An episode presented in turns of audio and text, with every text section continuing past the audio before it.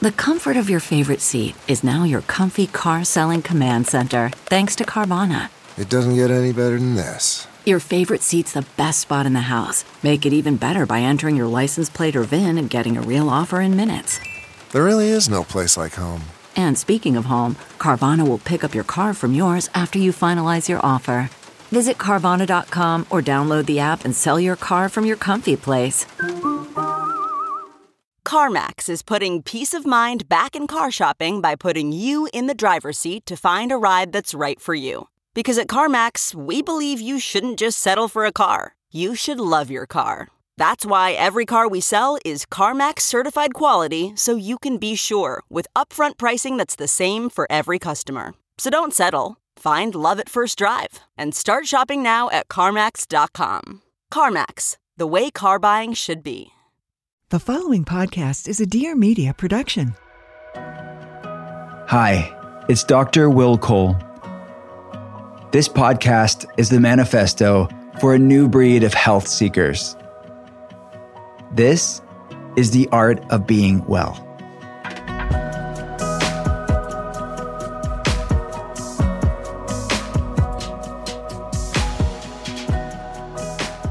What's up, and welcome to the art of being well. I am a leading functional medicine expert. I get to consult people around the world via webcam, and I'm a New York Times bestselling author. I wrote Intuitive Fasting, The Inflammation Spectrum, and Ketotarian. If you want to learn more about my clinical work, the telehealth center that we have, the books, and there's lots of free resources there for you as well. You can check it all out at drwillcole.com. That's D R W I L L C O L E dot com. And listeners of The Art of Being Well, I have a brand new book. I'm so pumped about this. It's called Gut Feelings Healing the Shame Fueled Relationship Between What You Eat and How You Feel. I'm talking about the bi directional relationship between mental health and physical health and how we talk about this a lot in the podcast that mental health is not separate from physical health. Mental health is physical health. So I'm talking about gut and feelings the physiological and the psychological. So, we're talking a, the deep dive in the research around shame and stress, chronic stress, trauma, intergenerational trauma, these mental, emotional, spiritual facets, and how it impacts physical health, i.e., our nervous system, our gut brain axis, inflammation levels, hormonal health, brain health. And conversely, I'm talking about how underlying gut problems and chronic infections and nutrient deficiencies physiological things impacts our mood, impacts things like anxiety and depression and brain fog and fatigue. I'm so pumped about this. Anyways, it's for pre-order right now. If you go to drwillcole.com, we're giving away free signed books from now until the book comes out. If you pre-order it, we're giving away other things as well. You can be a gut feelings insider. Yeah, yeah. Check it out at drwillcole.com. And also, we're giving away signed books in one other way. If you head on over to Apple Podcasts and rate and review the art of being well there. Tell us what you love about the show. And every month, no matter when you listen to this episode, we'll be randomly picking winners every month and reaching out to you. And I'll ask you, hey, what book do you want? sign it and send it to you. And yeah, you could do it two different ways. You can head on over to Apple Podcast and leave your Instagram handle in your Apple Podcast review itself, or you can message me on Instagram at Dr. Will Cole and screenshot your Apple Podcast review and just send it to me there. And every month, my team and I will be going through the Instagram messages and the Apple Podcast reviews and randomly picking winners. All right, good luck. Let's get to today's guest. Her name is Molly Chester. Molly Chester is a co founder and farmer of Apricot Lane Farms. Is it apricot? Is it apricot? We settle the score today. This amazing place, Apricot Lane Farms, is a 234 acre biodynamic regenerative farm in California, home of the feature film The Biggest Little Farm. Have you seen this documentary? It's amazing. Molly began her culinary journey attending the Natural Gourmet Institute of Health and Culinary Arts in New York City. From there, she began private chefing in Los Angeles with high profile clients and quickly realized that the flavor and nutrient density of food is directly connected to the health of the soil. In 2011, Molly's food journey led her and her husband to start Apricot Lane Farms with the intention of producing the healthiest, most flavorful food possible. Her brand new cookbook is called the Apricot Lane Farms Cookbook Recipes and Stories from the Biggest Little Farm. We're going to talk all about the brand new book. We're going to talk about her journey. We're going to talk about regenerative farming, soil microbiome health, and food tips, recipe tips. You're going to love this conversation. Stay tuned because at the end, I'll also answer one of your burning health questions in an Ask Me Anything. All right. This is Molly Chester's Art of Being Well. Molly Chester, thanks so much for being on the podcast. Thank you so much for having me. This is really fun. Yeah. So maybe we should tell everybody how we met how, and, and the fact that we have this beautiful Pittsburgh connection too, which I, I love. But I'll let you tell the story. Yeah, so I actually had heard of you, I think, in social media world somewhere and started watching you. And I just had some additional work that I wanted to do on my own body. I had, I felt like I'd kind of done all the things, including starting an entire farm that I could do to kind of do within my means and that I needed a little help from a functional medicine doctor who could do some blood work and look a little deeper. So I looked all around and I kept being drawn back to you because there was just something really grounded about what I was picking up in the read through social. And so I contacted and then the first day I was still kind of nervous because you know it's somehow a big decision like which doctor you're going to use. In the first session of talking to you I found that you were from Pittsburgh where I'm from and it felt very kismet like it was meant to be. I love it. Isn't yeah. it funny? Is it I feel like my wife's from Los Angeles. I don't feel like it's the same vibe. Well, if you're from other cities, maybe there's cities like Pittsburgh that have the same sort of kinship. But I was in LA the other week for work and I was at True Food Kitchen. I'm walking down and I was ta- telling the server, they I said, okay, where are you from? We said Pittsburgh. As we're passing this other server, he said, you're from Pittsburgh? And it's like this automatic bond of it like is. people from different, that are living in different cities. What, what do you think it is about Pittsburgh? I I really have found the exact same way and I truly feel it deeply. It doesn't feel like something surface when it happens and I think there's, it's definitely a Midwestern thing. When I go, my brother lives in Chicago and it has great people in that way too. There's mm-hmm. an openness. But other than that, I mean, I don't know. Was it the hardships Pittsburgh went through that formed a grit? Is it the sports? Is yeah. it that? I don't know what it is, but it feels yeah. good.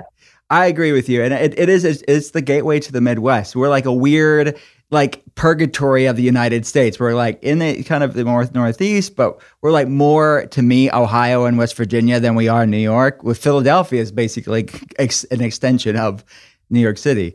I could talk about Pennsylvania for the whole conversation, but I won't. uh, so, and I my team and I, as we're going over the case reviews for the day with the patients, and I obviously that we all know and love you, and we're talking about you being on the podcast today. And the big question at hand, probably the most pivotal question I'm going to ask you is do you say apricot or apricot? And everybody wants to know what the proper proper way to say it is for you. And maybe it's subject to opinion, but that is so fun. People ask me this, and I truly don't even have like a consciousness around what I say. But if I let me think. I'm just going to say it. The apricot lane. No, the apricot lane. I don't even know, but I think I actually say apricot more often. Yeah, I think I do too. But I, to me, it's like the context of it, like Caribbean, Caribbean, and you say Pirates context, of the Caribbean, yeah. but I would say I'm going to the Caribbean. Isn't that funny? Totally. Yeah, totally. I, I, think I say apricot. I'm kind of ambidextrous with apricot and apricot. I think I do both. But tell me about how the farm got started. Let's start there and the amazing film, the the biggest little farm. And I think of Pittsburgh that there too. Maybe that's why it's like the biggest little city uh, oh, totally. in, in some ways, and maybe that's why. But anyways, let's talk about the the farm and the origins of that first. Yes. So the farm started well we we've been here 11 years and i was before this life i was a private chef. I came to private chefing more from uh, a connection i found within myself really at a very young age actually. I started making these connections when i was like nine that what you eat affects how you feel. And it developed further with me trying different things. I was kind of an unhealthy vegetarian for a long time, lots of soy dogs and soy burgers. And I lost my health in my 20s and was incredibly tired and just went through a lot of things. And I turned to food. And in doing so, I also had moved to Baltimore with my husband and was a little lonely. I just didn't know people. And I started cooking and really just that combination of like, oh, wow, I can, we started a little garden. I can like grow something, bring it in and look at this flavor and so I went to culinary school to the Natural Gourmet Institute of Health and Culinary which, Arts. Which, by the way, I've taught there before. I did not know that's where oh, you were oh, trained. Yeah. They're a great yeah. group of people, right in Manhattan, right? Totally. Yeah. They're yeah. down in Chelsea. And yeah. it was incredibly inspiring. It was the first time in my life where I found myself in a group of like minds where I thought, oh, this is what it can feel like. You can have mm-hmm. all people that really are into the same things. And so I did that and then started private chefing. But through that process, I learned more and more about that I can do different things in the kitchen, soaking, sprouting, fermenting to build nutrient density. But it's actually about the choices the farmer makes that mm. then is whether I have nutrient dense food or not. So I started seeking out these farmers for my clients. We had moved to LA at this point, and I was having trouble. We were having trouble finding really great eggs. So we always loved the lifestyle of farming and thought, what if we did this? What if we got 10 acres and started raising chickens? Well, we met our partners and it ended up being on a much bigger scale. We're now at 243 acres and wow. just doing sheep, chicken, sheep, chickens, cows, pigs, ducks. We have orchards, we have gardens, and then the film was born from that, though we definitely did not intend to do a film when we started it. And then our dog was barking like crazy, and we had to figure out a solution to that too. So it went along as a reason to leap. I love it. Public Goods is the one stop shop for sustainable, high quality, everyday essentials made from clean ingredients at an affordable price. Public Goods is your new everything store, thoughtfully designed for the conscious consumer. Rather than buying from a bunch of single product brands, Public Goods members can buy all of their premium essentials in one place with one beautiful, streamlined aesthetic. Public Goods searches the globe to find clean, healthy, eco friendly, and innovative products. I love Public Goods products. I use Public Goods cleaning products at the Functional Medicine Telehealth Center here. I use them at my house. What I love about them is that they are effective, clean ingredients, nothing toxic. Knowing what's in your products and where they come from is really important. They ethically source and obsessively develop each of their products to be free of unhealthy ingredients and harmful additives that are still common, sadly, on drug and grocery store shelves.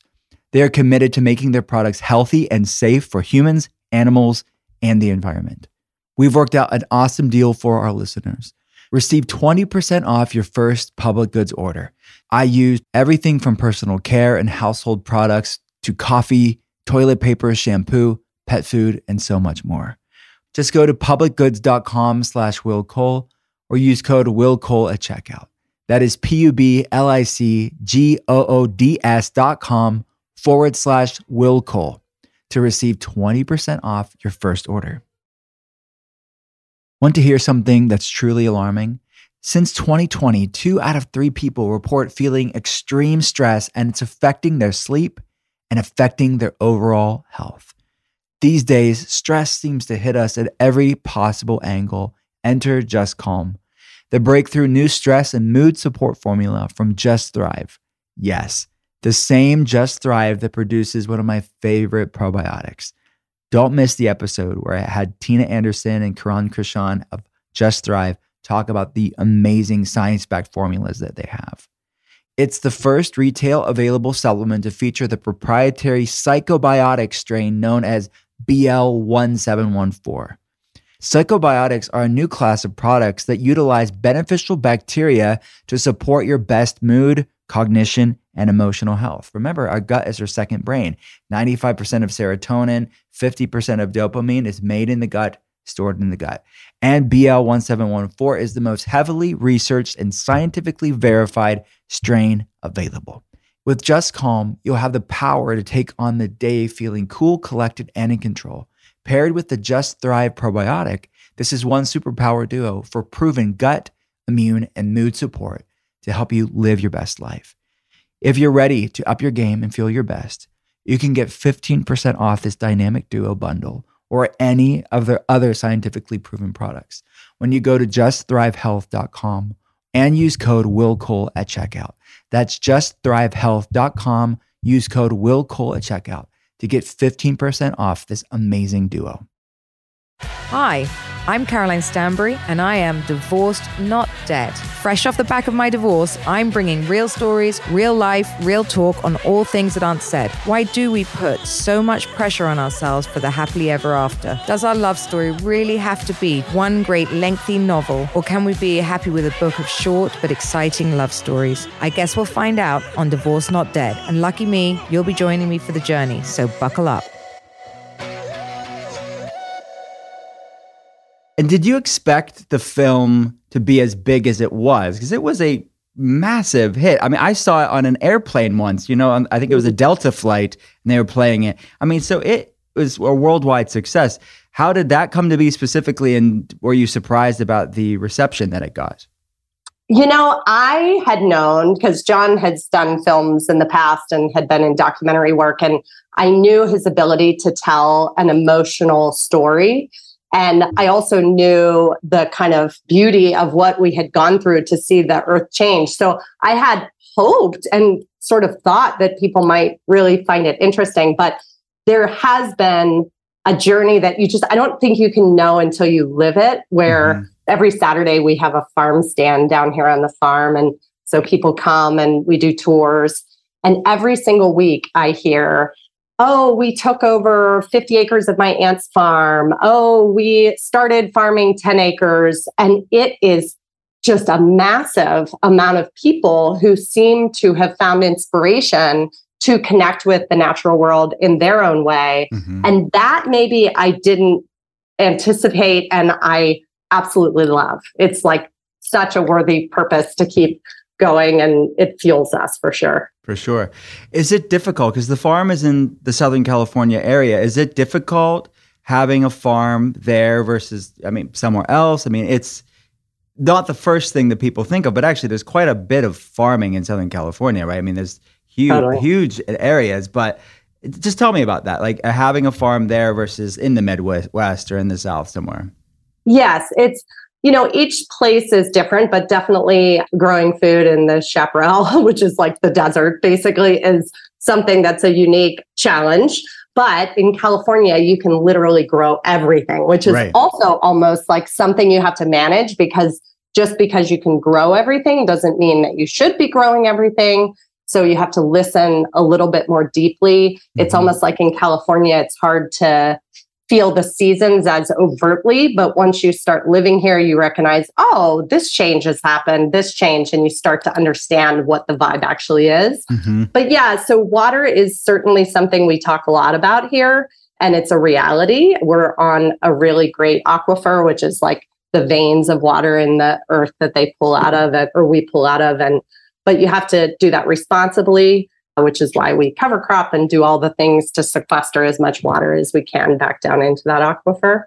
But yeah, so it's and the winds in the winter are incredibly crazy and wildflower fires are something that, you know, it's our version of tornadoes and mm-hmm. things that other people deal with, but I still what I do love is there's not really a lot of ticks. That's true. it's true. It, That's a plus. It is a plus. It is a plus. It, it's different time types of ticks too. I, interestingly enough, yeah. right? Nowhere compared to the Northeast, I'll say that. But it, it's interesting that I talk to a lot of patients and they don't realize that Lyme disease and tick-borne problems are in all 50 states. They're just in different percentages, right? And different types of ticks can carry different types of these co-infections. But you're right, you're way better than the Northeast for sure, as far as sure. the concentration of these ticks. So let's go farm to table, right? Let's start with the soil, and then I want to talk about some things in the kitchen. But soil health, people are disconnected. We are we just buy our food. We get we get it online. We go to the grocery store. We don't realize the origins of the foods that we eat. Can you talk a little bit about the importance of soil health and why we should care?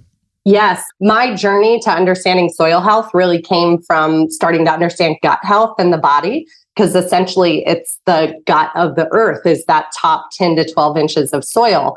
And the the microbial population inside of that and the health and thriving vibrance of that is what feeds our trees and then actually produces food that has more natural nutrient density which then serves our body. So that focus on soil is pretty much all day every day what we're doing of what are the nuances that help bring the kind of flywheel effect where it has its own strength to it to that soil? And there's so many different techniques that pull from traditional cultures to your own uh, deep connection to the land that you're working with to scientific studies that now we're able to use things like compost tea makers and different Brix meters and things to be able to understand what we're doing. But truly that it you're farming soil more than you're really actually farming a crop. And from mm-hmm. that if you have if you talk to your farmer and you start to sense that they're coming from that approach you can probably trust that you're going to be getting more like micronutrients in your food and honestly more flavor which is what is really fun about what happens when you focus on soil. I love that. And there's a quote that from your husband, I think, that he said, whether you eat a cow or a carrot, it's only as nutritious as the soil that feeds it. And that's really powerful way of putting it, isn't it? Totally. You don't actually, one thing that kind of like really further cemented in me once I started doing it is that you are growing food, like farming grass is just as vital as mm. farming your crop, your tree crops, because that is truly the feed for your animals that then you're consuming. And, you know, a healthy animal is the animal that then has lower infl- inflammation. And mm-hmm. we know inflammation being low in the body is everything. And we, of course, want to eat healthy animals in order to have healthy bodies for ourselves. Yeah. So, what are farms like yours and that your space within farming? How what are some specific techniques? You touched on them, but mm, I'm assuming you're the minority within the farming industry. And wh- what percentage of people are actually doing what you all are doing? You know, I wish I had that number offhand. What I'm encouraged to know is that, well, first of all, my husband does have a statistic he's used that it's something like 70% of the farms in the world are it's like 25 acres or less something wow. like that there's actually a lot of small farms and small farms it is perhaps more understandably att- attainable way to approach some of these techniques that we use although we are doing it on a larger scale and there's people doing it on much larger scales than us and it is what i have seen is that the the amount of people interested in this way of farming and actually doing it just keeps increasing, which is very encouraging as well.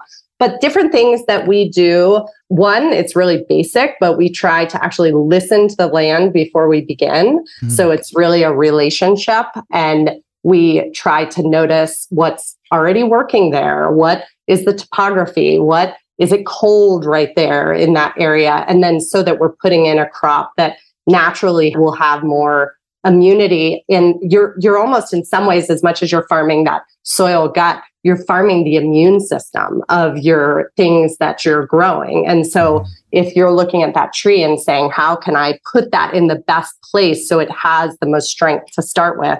is one.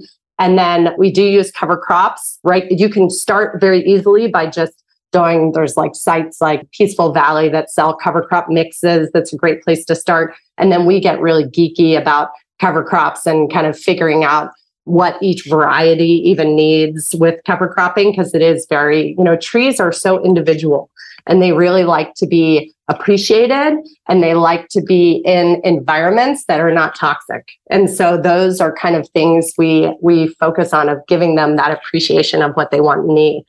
And then we have we have a whole fertility center where we have a workshop where we dry different herbs to make different tinctures that we'll use to spray on different crops. We have a 40 foot worm bin and we farm what's called vermicompost, which is the worm castings. Because when uh, dirt kind of goes through the belly of the worm and becomes like a fertile vermicompost soil, the microbial population of going through that worm increases substantially. And we're just trying to like keep farming those microbes? How can we get more and more microbial population into the soil and the type of microbial population that we want? And then we have big vats of compost tea makers. Now, on a small scale, you can have a bucket and some some manure and you can like make compost tea. So it's not we're doing it on a little bit of a larger scale, but there's all sorts of different accessible ways. Some of the the most effective things that we do on the farm are actually the least expensive with with things like cover cropping. It's seed cost. Wow. People age at different speeds, and the date on your license may not represent your inner biological age at all. If you're looking for ways to extend your health span and slow down the aging process, the keys to health and longevity run in your blood. That's why Inside Tracker provides you with a personalized plan to improve your metabolism, reduce your stress, improve your sleep, and optimize your health for the long haul. It was created by leading scientists in aging genetics and biometrics. Inside Tracker analyzes your blood, your DNA, and fitness tracking data to identify where you're optimized and where you're not. You'll get a daily action plan with personalized guidance on the right exercise for your body, the right nutrition and foods to focus on for your body, your biochemistry, and the right supplements to take for your body. It's bio individuality at its best. You all know, as a functional medicine doctor, that's what I stand by. What I also love about this is what they call Inner Age 2.0. I recommend adding in Inner Age 2.0 to any plan for a definitive calculation of your true biological age. You can actually see how you're aging from the inside out. You're going to be shocked by the results. And what's really cool is you can implement the advice they give you to actually see those numbers improve and actually see your health span improve and your biological age actually decrease over time. For a limited time, get 20% off the entire Inside Tracker store. Just go to insidetracker.com forward slash art of being well. That's insidetracker.com forward slash art of being well, or you can use code WILLCOLE at checkout. If you've been living with eczema, acne, or rosacea, you can relate to the frustration of trying dozens and dozens of products over the years without any long term relief. With GladSkin, you can expect something very different. GladSkin is a new category of skin treatment that is made for people of all ages with eczema prone, acne prone, and rosacea prone skin. But what actually causes the itchiness redness, inflammation, and discomfort in the skin in the first place. It's a disruption of the bacterial environment that you all know. It's called the skin microbiome. GladSkin specifically works to target the imbalance in your skin's microbiome. But unlike other skincare brands and prescription medications, GladSkin uses something called microbalance, a revolutionary protein that restores the balance of the good and bad bacteria that live on your skin so it can finally heal. It is so effective that 91% of users, both adults and children, who tried their top selling eczema cream reported significant improvement after just seven days. That's all. GladSkin and Microbalance is steroid free, works without harsh ingredients, and is clinically proven to reduce eczema symptoms. It's even gentle enough for babies. So if you've been frustrated with your treatment options, don't wait to try GladSkin. They are offering my listeners 15% off plus free shipping on your first order at gladskin.com slash willcole. That's gladskin.com slash willcole for 15% off plus free shipping. gladskin.com slash willcole. Do you ever get and do more naturally minded or generative farming, do you ever get pushback from the farming industry, like the larger monolithic industry, as disruptors, or is it well accepted within the farming world? So, when we first began 11 years ago, we actually opened the farm and had a bunch of neighbors over because we wanted to talk to them and connect. And there was some resistance, to be honest. There was a lot of kind of like, no, thank you.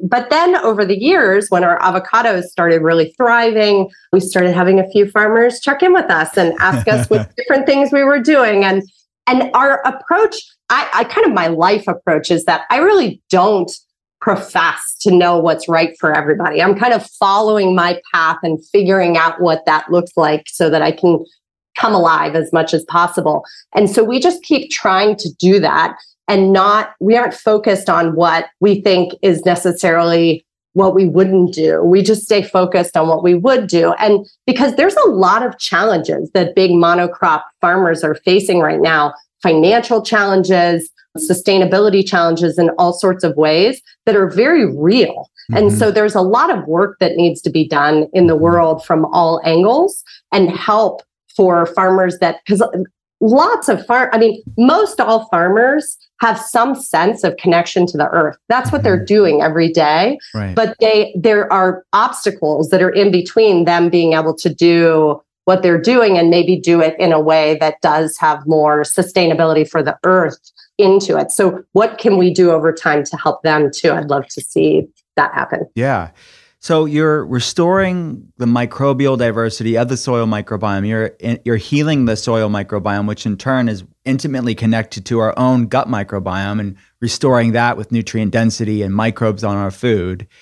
Can you talk first about just how that what you're doing with restoring the soil and increasing the mineralization of the soil how how has that impacted impacting that because I've seen amazing studies looking at the impact that that has on greenhouse gases and CO2 emissions can you talk a little bit about that yeah so my my understanding in that space is that a lot of what you hear about challenges of say if you're choosing to eat meat come from those factory farm settings. Yeah. I always think about it like I always think with like an allergy test. If they're going to put an egg under my arm, I'm always like, now what egg are you putting under my arm? Because there right. might be a very different, and it's sort of that's what gets tricky about like scientific studies in yeah, general, right. because Absolutely. it's like there's so many nuances to what that that so is. many variables, yeah. Yeah, and so that that kind of off or the gassing that is connected with the meat farming industry is is often coming from those factory farm settings. And what you learn whenever you're farming with your own land is the land tells you how much it can handle. Yeah. So we know that we can only raise the number of chickens that we raise healthfully because whenever we try to push that number the chickens end up getting sick because we don't have the buffers of the antibiotics or different things that other more conventional farmers have. And so that understanding comes to you because you are going to suffer unless you listen to what is going on. So mm-hmm. it it creates a boundary for you and within that you can start to see, oh, this is where I live in this plot of earth. This is kind of almost a, how my plate should look. Mm-hmm. And that's going to change where you are in the world. And so that's that's kind of my firsthand understanding mm-hmm. of how that that issue could potentially be addressed. And I I've seen to, to piggyback on, on that, that's a good analogy here. Piggy, piggybacking when you talk about farming. if you need dad jokes, I'm your guy. So, so the I've seen when the when the animals are churning the soil and there's microbes in the soil, all of that churning and replenishing of the, of the actual the healing of the microbiome absorbs a lot of those carbon emissions. So oh, we are blaming. Oh yes, we are blaming f- cows for something that's really a soil un- unhealth problem. That when you actually heal the soil with cows, you actually can really heal the climate crisis. We actually have a, thankfully, our sister operation that our partner also is the investor for. They are a team of scientists and they they do things slightly different than us, but they are environmentalists just the same. And there's so much crossover. And we're able to tap into their support to make sure the studies that we're doing with our land are scientifically sound. And we actually have a carbon meter right now that went in about nine months ago in Block M, which is able to measure the amount of carbon sink that we have from the the type of farming that we're doing. And that you said that very well because that's truly there's such a fundamental difference in the intention mm-hmm. behind how the farming is done that it's really hard to compare apples to oranges. Yeah. And now I guess the the question is the scalability of it all. But I mean, you're proving right now that you can do it on large scale. You really can do these practices, and it's probably not all or nothing either. If, if farmers didn't maybe do everything they could do, I mean, at least moving in the right direction can really make incremental changes, right? Oh my gosh, completely. Like we have a uh, right now we have a global food chain and then we have this local food chain and so the local food chain, there is so much low hanging fruit of what can be developed by feeding that which is in our region. It's when people say, can you, can you feed the world on this type of farming? Our response is always, we're we're trying to actually feed our community. That's mm-hmm. what we're trying to do. And the reality of that is that we have more than enough food to be able to feed a large swath of our community here. So the more inspired we get to create a patchwork quilt a lot across the mm-hmm. world of these local farms that can make choices the way that we're making them, then that's a very inspired and exciting place to be. In addition, we're able to then there's lots of people doing work to figure out how to continue to scale this work as well. Like Allan Savory, as far as meat production, he is focused on huge swaths of land around the country to be able to figure out how to range, rangeland graze these animals. And so it's it's a really tricky argument when people start saying you can't feed the world because that has not been my experience of what I'm seeing. And I also question whether we have the ability to go the other way right. and survive. Right. So we may it may not be whether or not we can it's that we need to be, pay attention and make changes and from there then how do we do that perfectly said it is such a, a, like the height of hubris to even think that there is another option right the unsustainability yeah. of what we're up against and i I'll oftentimes feel like when people say that the unsustainability or the scalability of regenerative farming oftentimes I really feel like it's very effective talking points from certain industries where it's like very effective way of saying that to just squash it and just say, oh, it's not an option. But the reality is, I don't think we have another choice, really. So you know that from working with bodies. Yeah, well, the rise you're right. The rise of autoimmune conditions, the rise of gut health problems, uh, of say the microbiome, the collective microbiome is crying out that we need to do something different to see something different. So I'm glad that we're having this conversation. So we went we went from farm, now we're going to go to table. And yeah. you have a brand new cookbook out, and you're you're talking about all these practices and bringing it into our kitchen. So how did the book come about? So this is I have it right here. It's the Apricot Lane Farm. Oh, and I said apricot. There you go. So the Apricot Lane Farm. apricot cookbook. it is. It's settled. Yeah. And so it says recipes and stories from the biggest little farm. And this actually, so like I was mentioning earlier, a lot of the catalyst for the farm was a means to the end of getting to cook with really great food in the kitchen. But then once I started actually farming, I started to question Am I ever going to make it back to actually doing something like a cookbook? Because this is definitely a full time job. But thankfully, over the years, we have established this culinary team, which help, helps us in numerous ways on the farm. We yeah, our team gathers together every Monday through Thursday and eats. It feeds our apprentice program, our people that come to the farm. So that has been going on, and we've been cooking with this food that came from this land. And then about a year ago, I no, no, that's not true. About three years ago, right as the film was coming out, I got presented with this opportunity to actually do this. And I thought, there is no way. There is how am I going to fit this into my life? But instead, I decided to do it with the team, like rather than trying to carry the, carry this weight all by myself. And so this is a beautiful collaborative effort of our team here that shows highlights the recipes from uh, the very very early days to what we're feeding today. It's built off of our availability lists which are our lists that our customers get. And thankfully because you can grow so many things in california these are things that will be very familiar to people across the united states. But it's also approaches meat from the perspective that we have on the farm. So, for example, pastured chickens, they actually need different cooking attention than a regular conventional bird does. You want to treat that meat kind of like almost a tough shoulder meat or something. So you cook more low and slow. And from there, you get the fall off the bone experience, but you also get the depth of flavor that a pastured bird has.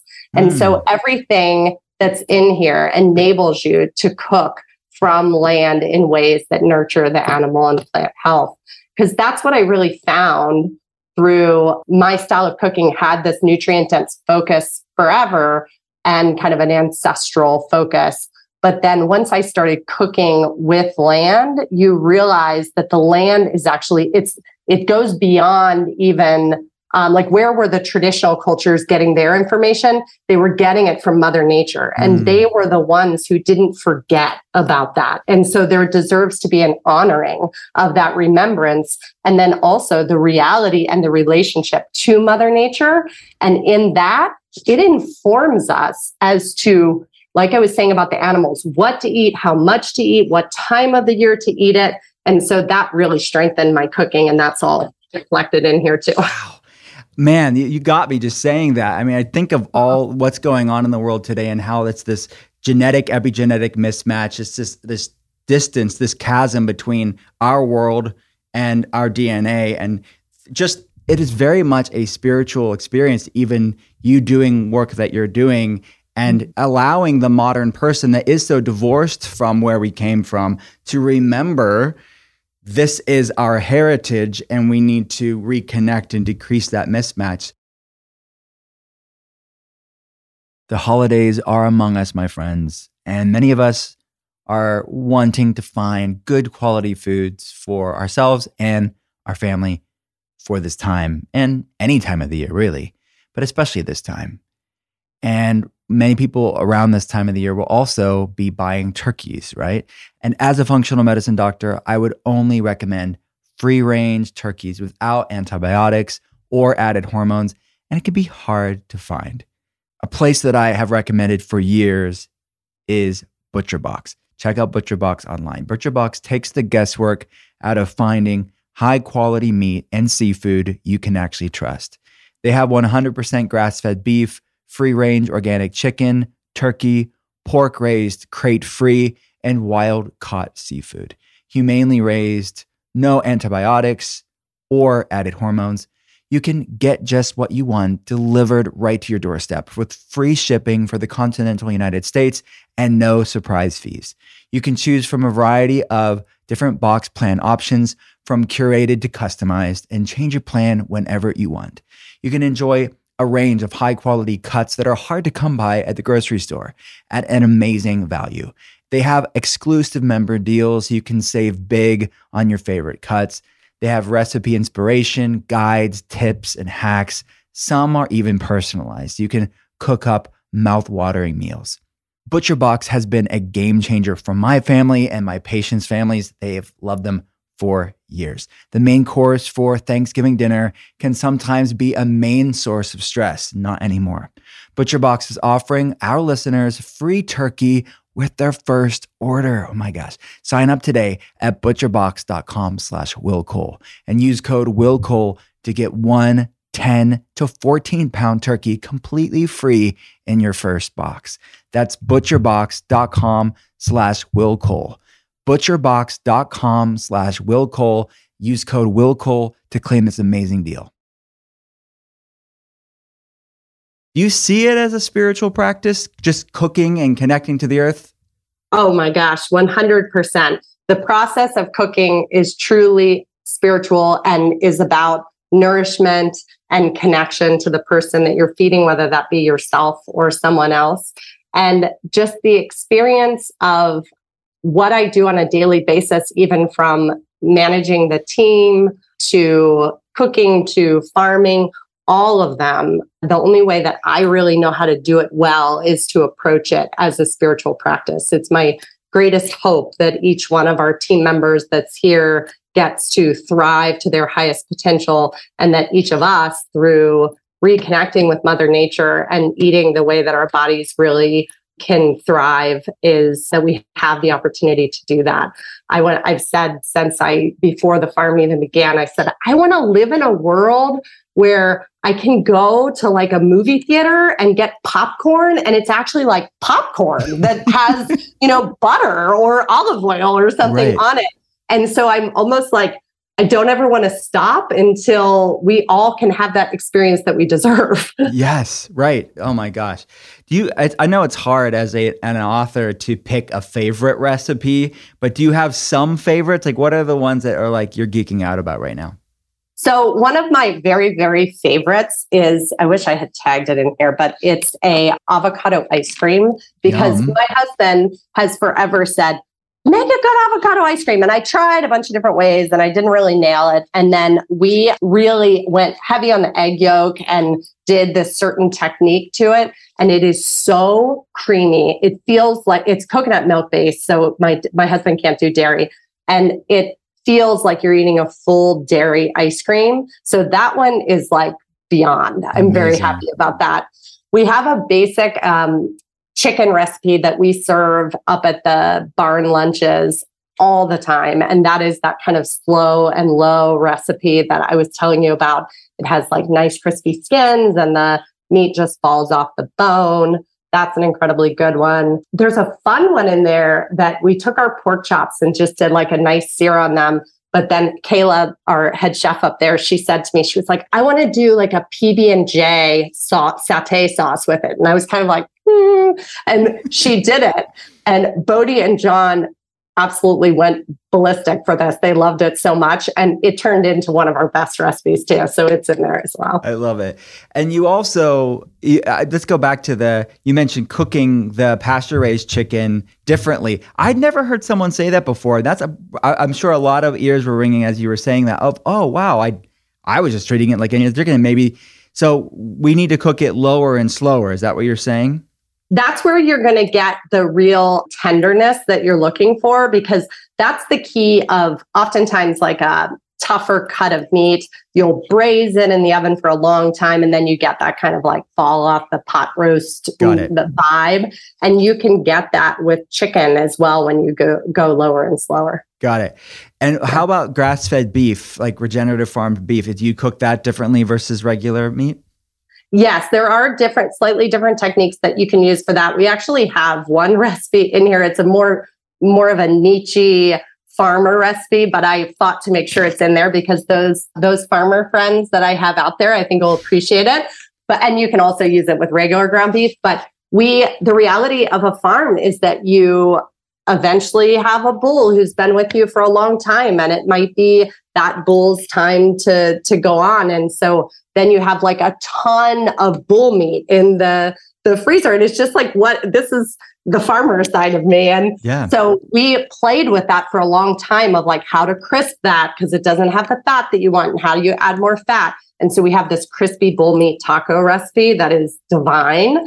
And but you can also use just regular ground beef if you don't if you aren't a farmer and have lots of bull meat. I love it. And you know as my brother-in-law who listens to the podcast shout out to adam he's actually from los angeles originally. My all my in-laws are from there. They slowly all moved to western pennsylvania with me. He wow. b- bought a farm. It's a regenerative farm now. And i had never been so close to farmers now that having them here. And that's happened recently. A, a bull was older. He hurt his leg. He couldn't it was very sad. And then they loved this bull. And he couldn't get up. And they had to they used his meat. And now hey look now they can use the recipe in your in your book. Exactly. And that's how, I mean, it's, it's the type of topics that we didn't steer away from in the biggest little farm, which is really death. Because that's when you start to farm and work really closely with Mother Nature, you realize that grief is an intimate part of that process. And you, if you don't have to make it's a it's really a shepherding that you're doing mm-hmm. with the earth the earth left to its own devices evolves much more slowly than what can happen whenever humans consciously or unconsciously, but hopefully consciously engage with it. And when you do that, you have to face these decisions of like, okay, if I want to, there's two ways to fertilize. I can use petroleum based fertilizers or I can use animal based fertilizers. And if animals are going to come in and be a part of this system, then there's going to be times where the animals are outnumbering what the system can hold. Mm-hmm. And then that's where things like hunting would have come in the past. And so those realities you have to end up facing. But the way that I've found it is that I choose to eat animals. I found that my body really thrives on having animal foods in the diet. But then, as I honor that animal's life to as much as I can through the raising of that animal, and then as I consume that animal, I try to live my highest light and purpose, then I'm engaged in the cycle of life. And mm-hmm. I find that that engagement in it is something that we actually can't escape whether we are eating meat or not eating meat and that it's more about staying focused on having that high intention to whatever that choice is mm-hmm. Well, beautifully said. And I think too, I mean, as somebody you mentioned being a vegetarian for a long time, I was a vegetarian vegan for a long time too. And I think the evolution of your and I's health journey is, as so many people that are listening right now, it's a personal decision. I'm not preaching to any one way, but I think at a certain point for many of my patients, even, the the the truths that you've said throughout this conversation of reconnecting yourself with mother nature and realizing we are not separate from nature. It is, we are part of it and part of that spiritual journey is really realizing we are part of that cycle of life. And just a simple observation of nature and you see the brutality the beautiful brutality but the cycle of of life and death. And we can be part of that that cycle. Totally. 100% yeah. So, my friend, you know the podcast. It's called The Art of Being Well. This is Molly Chester's Art of Being Well. So, I'm going to throw out different things within, I want to pick your brain. Question number one What's a healthy food that is the worst tasting healthy food that you still have because it's so freaking good for you, not because it tastes good? Oh my gosh. That's a good, well, I have in my fridge right now that some people love them, but it's not maybe my favorite flavor, but salmon roe eggs and I will eat them with my eggs in the morning. And I don't always love it, but I know that it's giving a lot of nutrient density. How do you eat it? I, I've no, I know how good it is from a nutrient density. I never, I do not eat it, but I want, yeah. I want to do better. So how, how do you have your roe? Yeah, it's like Vital Choice or someone like that sells them, and I just make like a fried egg and then I literally just put a scoop on the side, like with my sauerkraut, and I'll just, and I often avocado with it as well. And then I'll just kind of like pile a little piece of egg with a little piece of avocado with a couple uh, fish eggs and eat it down. And I, I actually got away from it for a long time. When I was pregnant, I both did. I, this is probably taboo because it's probably raw and you shouldn't do it, but I would take raw liver and this is gross, but I would put it in a Vitamix with a little kombucha because I found that would max the mask the yeah. flavor. And I would take it down like a shot. I ate these raw fish eggs and then I would eat sardines like a couple times a week. And that uh, was like what hey, I was trying to give to Beaudie. I love it. I love it. Hey, look, no, it's I know it's done within our space. I mean, the Weston A. Price people will get it. The ancestral health, the carnivore people will get it. The paleo world will get that for sure. Now, I, uh, I've had some patients they f- will freeze raw liver and use it as chips. They'll chip it up and little ice chips and swallow it that way, like tiny microscopic ice chips. So that's and it's frozen too, and kind of kills a lot of the bacteria if there are any. But um, yeah. So next question: What is if you had to, any vacation in the world? What is your dream vacation? Ooh, that's really good. So a dream vacation.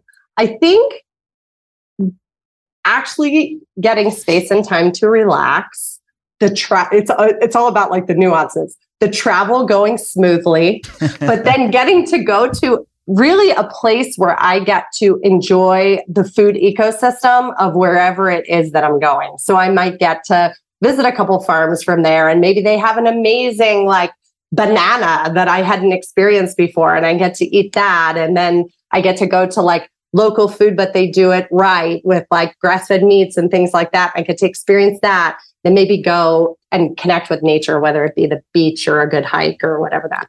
Love That's it. Probably. I love it. if you had to eat one food for the rest of your life, regardless regardless of health benefits, even though it may be nutrient dense because of how you live your life, but just purely on taste alone, what would that food be? This is such a simple thing, but Myrna, who helps us with like our life, she makes the most amazing pork and rice And it's just like a ground pork that she cooks down and it's caramelized with onions and everything. But our family eats Myrna's pork and rice a couple times a week. and I would seriously choose that as my last meal. I love that. Well, I need to have Myrna help me out. I want to try this out. that that recipe, I'm gonna get. I want to do a family cookbook someday, and I'm gonna put that one in there. It's I too good. what are two supplements that, for you personally, have been the bi- biggest influence, positive influence on your health? I am really finding magnesium to be just such a key. And you have me actually taking magnesium in various forms, and it is, I'm seeing such an impact of that. I don't know what that is, you'd tell me, but it seems like taking it in the different ways probably helps you absorb it. Yeah. So that, and let me think. Oh gosh, I'm stumped. Well, hey, magnesium's just that good. we'll just we'll just stick with the various types of magnesium. yeah. We'll just, we'll just, go with that. You have a magnesium threonate, bisglycinate, oxide. Yeah. I think you have different kinds. Yeah, and uh, you're right. There's different optimal uses for different kinds, different bioavailabilities, certain kinds. So there's synergistic benefit of different types of magnesium. So we'll yes, it, and actually, I do. I've thought of a couple more. I would say I love you. Put me on the oxy powder. Yes. And I think that is an amazing supplement to kind of like get you over the hump with your digestion so that then you can start working the nuances. Yeah. That one I really liked. And then I also love the, I think it's by Pure Radiance. They have that vitamin C, but it's like the whole food space yes. vitamin C. Mm-hmm. And I find that I always have that around too. Love it. Love it. So we, we keep talking about food and eating out, but what's your favorite restaurant in the world and what do you order when you go there? Mm, that's good. Well, I think right now I would say there's a, I like it also for the community aspect, and they are amazing. But there's one restaurant near us because we kind of live like not in like a food mecca around us. Yeah. But there is a place called Moody Rooster in Westlake. We love these people. It's the type where the husband is behind the the line every single day cooking, and the wife is the hostess every single day and they serve farm to table food. They serve some of our food sometimes, and it's just so good. And I always get their chicken actually whenever I go, and they always have like some good kind of pureed soup. And so, yeah, I would say Moody Rooster in Westlake. Yeah, that's great. I love yeah. it. Moody Rooster. We'll put the link in the show notes for good old Moody Rooster. Cool. What's the weirdest wellness thing that you've done that you're willing to admit on a podcast right now? Oh my gosh, I am like one of those people that have experimented on everything. Let's hear it. But I definitely think my I did the liver and gallbladder flush at some point for a while. I did a bunch of them, and one point I had like not a very good experience with it, and was like on the floor of the bathroom when my husband came in and oh, found me. Oh no! And he yeah, and he was like, enough enough of the liver of gallbladder. I think I still did a couple after that, but yeah, that was kind of it's a unique journey, but I do recommend it. It it seemed to help me at the time. I've never done it before, but I, I know what you're talking about, but yeah, I have not done it. It's rather extreme. You have to drink like uh at the end of the I still like grapefruit juice is still a little yeah. tricky because you yeah. have to drink that mixed with like a lot olive of oil. oil. Right? Yeah, yeah. yeah. Yeah, it sounds horrible, but it yeah, it's horrible. pretty bad. do you know? I'm curious, personality wise, do you know what enneagram you are, or what type of enneagram or Myers Briggs that you are? I think that um, I'm INFJ. Yeah, I, I need for Myers Briggs enneagram. I don't 100% know, but one work that I'm doing a lot with is there's this amazing guy named Bob Cooley, and he does work with the body that he found through having to restore his body from a terrible accident that the best way to get a stretch is to actually resist while you're stretching like animals do. Wow. And then through this, he found these 16 types of 16 parts of the body that then when you stretch all 16, you get this like full body stretch. And he started to connect the psychological aspects of each of these areas wow. and also found that each person fell into a dominant body area. So there's actually different types in his work, and there's 16, and I am an appendix in that, which, funny enough, once you start learning about it, there's so much reality that comes in from it because it's the center of plants. It's the center of change, which is like seasons. So wow. there's so much that you're already living out what you find out about That's when you go. Beautiful. What is it? A book? I need to check this out. It's really good. It's called so he's working on the one about the types right now. And Bob, get to work because we need the world on, needs Bob. this book. We'll, have, to But, we'll have to um, have him on the podcast. Yeah, he is truly an amazing human. But his current book that he has is called The Genius of Flexibility. And it definitely has the stretches and the overall like mechanical side, very light glimpse into the the types. But you the the vast that can go into the types beyond that is what he's working on. Love that. Love that. And what's his Yeah. name again? Bob. Bob Cooley. Bob Cooley. All right, Bob. Yeah. Get on the book, Bob. There you go. What's your favorite way? If you have a lull in energy, for anybody that's maybe struggling with low energy, do you have a pro tip for increasing energy levels? Get enough sleep. yeah. whenever whenever you're craving like sugar for energy or trying to pick up another cup of coffee just like take a 20 minute nap because probably what you're needing is sleep more than you're needing any of that stuff. I lately have been using something called shilajit i don't know if you've yeah an and i think it's like yeah is it like a humic or fulvic acid Yes, it is. It's rich Yeah. in, in fulvic acids. Yep. yeah, which we use that a lot, you know, in the land in different ways. And so, but I find in the afternoon that I'll have a cup of that rather than have any other kind of tea. I'm not really a coffee person. That's been like a really nice little hack. I love it. Are you getting? Yeah. Do you get the Shilajit as a resin or how, how- or a capsule? How are you taking it? I get it as a resin. I'm actually drinking it right now, Oh, but I get it as a resin. And then it usually comes with this Yes. like little hook on yeah. the side. We had Chervine on the show, and it's Symbiotica is the company that has. At least, I'm sure there's different brands out there, but Symbiotica is one of them. And we had him on. He's such a wealth of information, Chervine. Mm, Yeah, So good. But I, I like how I feel from it. yeah. I meant to ask you earlier about you mentioned soaking and sprouting as a way to increase nutrition. Can you talk briefly about about that?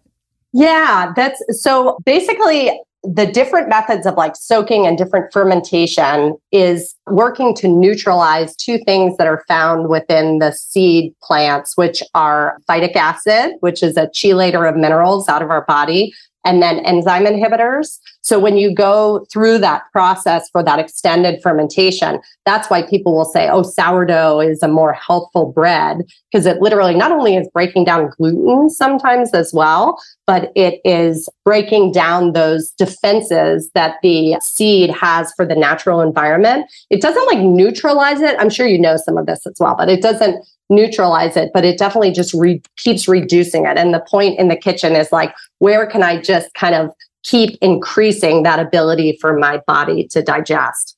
And then sprouting, there is a lot. I I was in the I enjoyed raw food world for a while whenever I first got into food and I interned at a place pure food and wine in New York City and that's a lot about just like the l- activation of life that comes in that Mhm. sprouting process and then the nutrition bump that you get from that. Got it. Yeah, and the, where you were trained, the Natural Gourmet Institute, they're very big on p- br- a lot of plant based, a lot of raw things, right? Yes, yes, they are because that was that was like I was still I think a vegetarian as I started to go. Maybe I a little bit. Uh, no, I think I was still a vegetarian, and they were based in macrobiotics actually originally, and then they had expanded, so they did have a meat program that you would go through. But meat is like I didn't learn the most about meat when I was in culinary Mhm. school. That was more like on the job, me having to figure that out. Yeah. But but yeah, so it was largely plant based, but. I love that I started plant based because you get so creative with vegetables Yeah. that then you have that as like a baseline that infuses your food. I agree with you. I think that when you are trained that way, it does. It's it it it, it should be the foundation of most people's meals, you know, especially lo- long term for sure. And it's a great way to then use the meat as a you know almost a, a condiment or a side side to that. I love mm-hmm. that. I'm curious. Do you ever go to Starbucks? And if you do, what is your Starbucks order? That's a great question. I don't think I've been to Starbucks in a couple of Oh, actually, that's not true. We went when we, we just took this quick hop to Vegas to see the show we wanted to see. And I got a, um, we stopped there and they have like, it used to be called uh, passion fruit tea, and I would always Yeah. get it unsweetened. Mhm. But now it's like slightly different name, but it's essentially that. And so Beaudie and I both got a large unsweetened passion fruit tea because it was hot. And that was delicious. So when I go, that's what I get. I love it. I, pa- I it's very refreshing. Yeah. I, I get the black tea, but I the I get I give my daughter who doesn't like like regular tea. She loves the Oh. passion tea. And they actually have for the kids that like need a little bit of sweetness, you can get their stevia and sweeten it with stevia. It's not the best Oh, stevia really? in the oh. world, but it's better than the straight up sugar. That's great. Yeah, love it. My friend, I could talk to you forever. I guess before I go, I have to ask, what's your when you come back to Pittsburgh, what's your favorite thing to do here? Oh my gosh. Let's see. So I actually last time I went, well, first of all, I love to see my family. Of We course. Probably my very favorite is that my aunt still lives in Ford City, Pennsylvania, and they have land that was like a remembrance for me. Of, that was like where all my memories were as a kid of the smells of the cows and the cut grass and all of those things. We used to fish in this pond. I remember catching like a hundred fish, which I'm sure there's only like 50 fish in the pond. So, but so I love that. But then we also went to the Andy Warhol, Warhol Museum, which Love was downtown, which Yes. I loved. yes. And I love to go to a Pirates game. I love to go to a Penguins game. I mean, all that stuff is so I love fun. it. I love- well, next time that area downtown with the rivers. is so, good. so good. Yeah, next time you're in town, let me know. We'll we'll hang out. Absolutely. All right. So Yeah. with the, the book will be out October 25th. And I also just want to tell people one other thing. We have a beautiful lemonade that we have launched that is from the early days of the farm. I did a recipe that I was trying to figure out how to have it just be lemon and water emulsified together, or lemon, I'm sorry, lemon and honey, so that it would just be a honey based drink. And so we have recently launched that out into the world. And so it's shipping nationwide now too. And so people can check out that as well. Amazing. Where can people get the book? Where can people get the lemonade? What, what where do we go? So they can get both of those on Apricot Lane Farms right now. So go there and there's a link for the cookbook where they can do all the pre-orders now and then it'll be out wherever books are sold on October 25th and there's a shop on apricotlanefarms.com where they can also purchase the lemonade. I love it. Love it. My friend, and where can people get you get in touch with you or follow your your work on social media? So we're very active on Instagram and Facebook at this point, and I have like a personal Instagram, but the main one is Apricot Lane Farms, and we put a ton of effort into that because we our storytelling is our means to of connection and offering the information that we have right now, and we use that as a storytelling medium. So definitely at Apricot Lane Farms, and check that out on Instagram, and you'll find a lot of good stuff. Love there. it. Are you on TikTok yet? You need to be on TikTok. Not yet. We, I think we have the site and we have this wonderful addition to our team that has some TikTok knowledge. Yeah. So we'll see. We might get there soon. I'm miserable, so I'll learn from you then. I am not good at TikTok, but I'm trying. My friend, come back anytime. Thanks so much for for talking with me. Thank you so much for having me. You're just a blessing. Thank you. At the end of every episode, I'll be answering a question from one of you guys. Nothing is off limits. Ask me anything. And you can send your questions over to me on Instagram or Facebook. As a functional medicine practitioner, it's been fun seeing the questions that have already come in on different food philosophies, wellness trends, and ways to approach overall mental, emotional, and physical health and well being. Thanks for those. And I'm looking forward to seeing what else is on your mind. Now it's time for another Ask Me Anything. By the way, my friends, before we get into the question, you can submit your questions a few different ways. You can message me on Instagram at Dr. Will Cole. You can go to drwillcole.com and all the email links to my team and I are there. So you can email us questions. We put them on a Google Doc and I'll get to at least one question at the end of every regular episode. And then we have entire episodes devoted to your health questions. They're called the Ask Me Anything episodes, aptly named.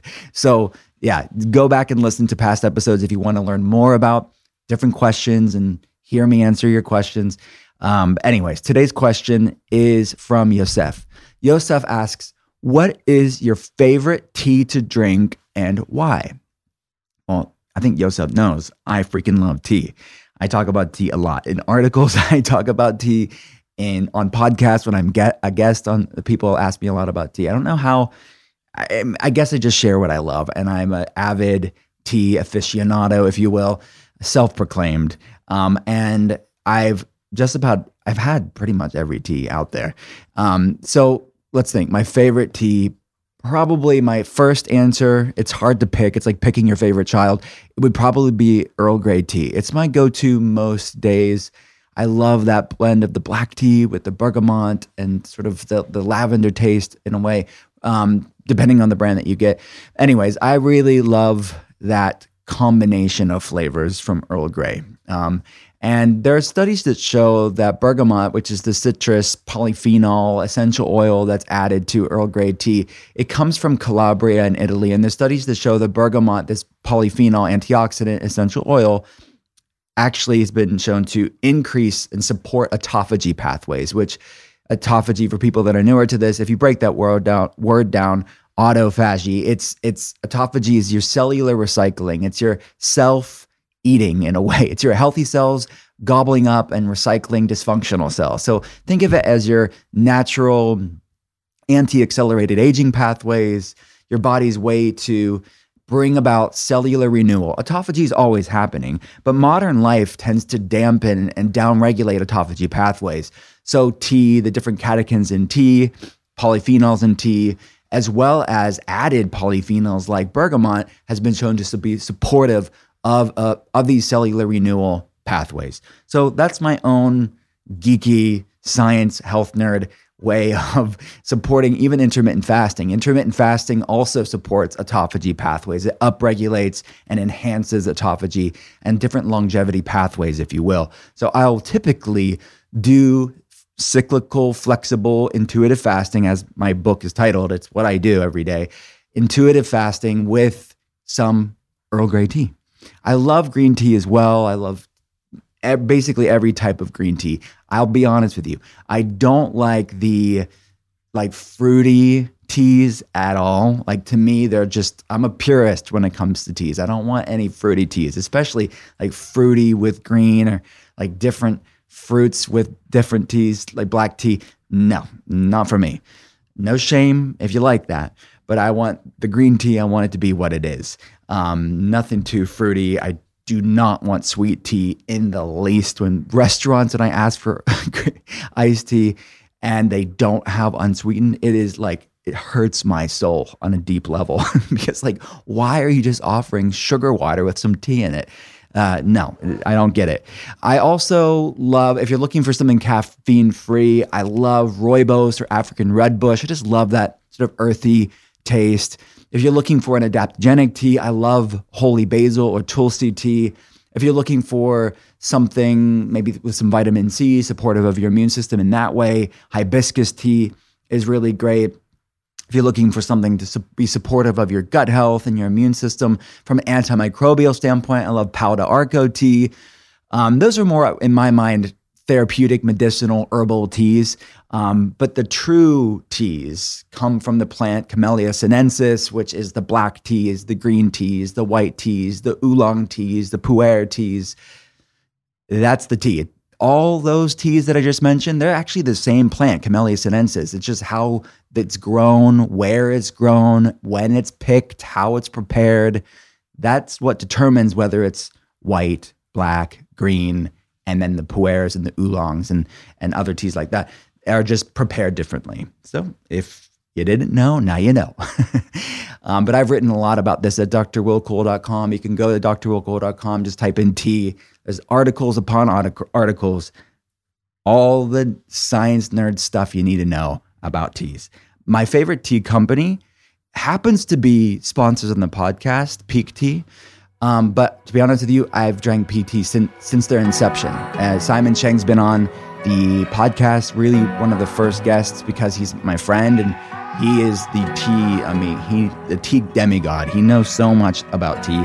I've learned so much about tea from Simon. So if you haven't listened to the episode with Simon Cheng from Pique, definitely check that out. So Yosef, I could talk about tea ad infinitum forever, but I will stop now. Thanks for the question.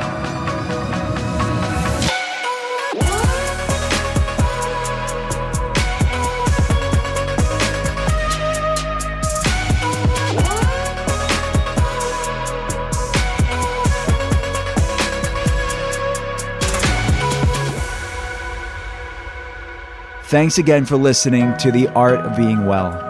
If you have a chance, please rate and review the podcast here. And if you like what you're hearing, hit follow and pass it along to a friend. To see more, head to drwillcole.com slash podcast. I'll be back every Monday and Thursday, and I hope you will too. Talk soon.